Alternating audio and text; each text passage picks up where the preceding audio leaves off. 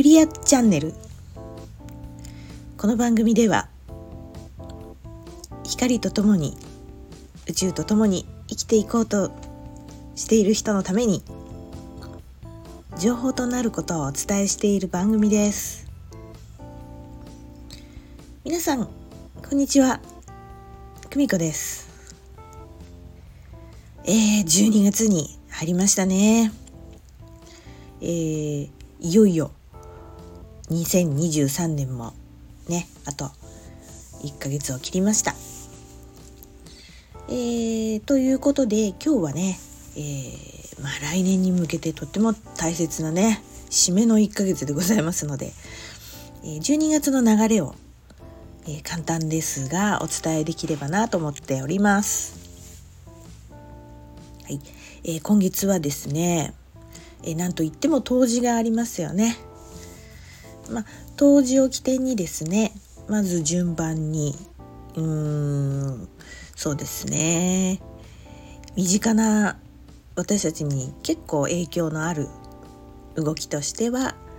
12月13日から彗星が逆行を始めます。えー、約ですね3週間。123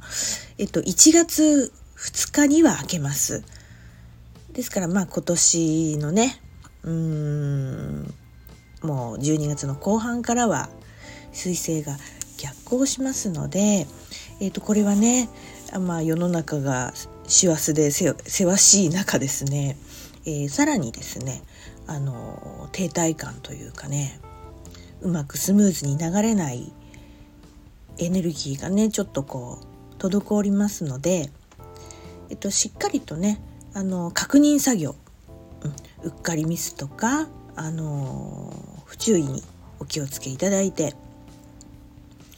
えー、何かね、あのコツコツと今できることでいいのでスケジュールを余裕を持ってあの立ててね過ごすっていうのがおすすめです。はい、そして、えー、12月の22日は冬至です。えー、今回の、うんまあ、冬至っていうのは、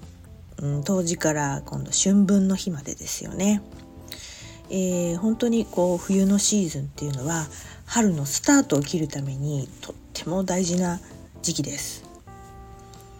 ね、こう桜が咲くために今桜は何もしてないかっていうとそんなことはなくてね根から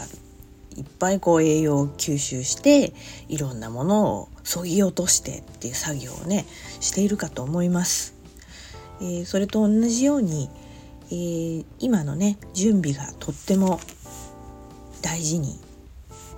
春からのスタートを切るのにね大事な時期でもありますのでえー、いろんな意味で目標を立てて、まあ、彗星逆行してますからあのそこまで大胆にせずにねちょこちょことこうね着手できることをやって可能性の種をまいておくっていうのがおすすめな、えー、活用法です。はい、それでね、えーと、12月31日に今木星が逆行していたのが巡行に戻ります。ね。えー、これで、えーと、水星の逆行が1日には開けるので本当にね年明けからねサクッとまたコツコツ今月やってたことがスムーズに動き出せる可能性が増えてまいりますのでねえー、そんな流れですかね。本当に準備の時でございます。なんかねあのじっくりあのゆったり準備をするっていうのにはとってもねいい1ヶ月だと思いますのでどうぞ参考にしてみてください。またねあのー、満月がえーとね来るんですよね。まあ、来る、来るよね、毎月ね。えっとね、今月の満月は、あの、蟹座っていう月が得意なね、あの、場所で起こるので、あのね、是非自分をねぎらって、ご褒美をあげるような感覚でね、えー、過ごされるといいのかなっていうのもちょっと気がつきましたのでお伝えしておきます。はい今回はこんなところでいかがでしょうか？またねその当時のこともねもっと詳しくいろいろと分かってくると思いますのでその時お伝えしたいと思います。それでは次回お楽しみに。さよなら。バイバーイ。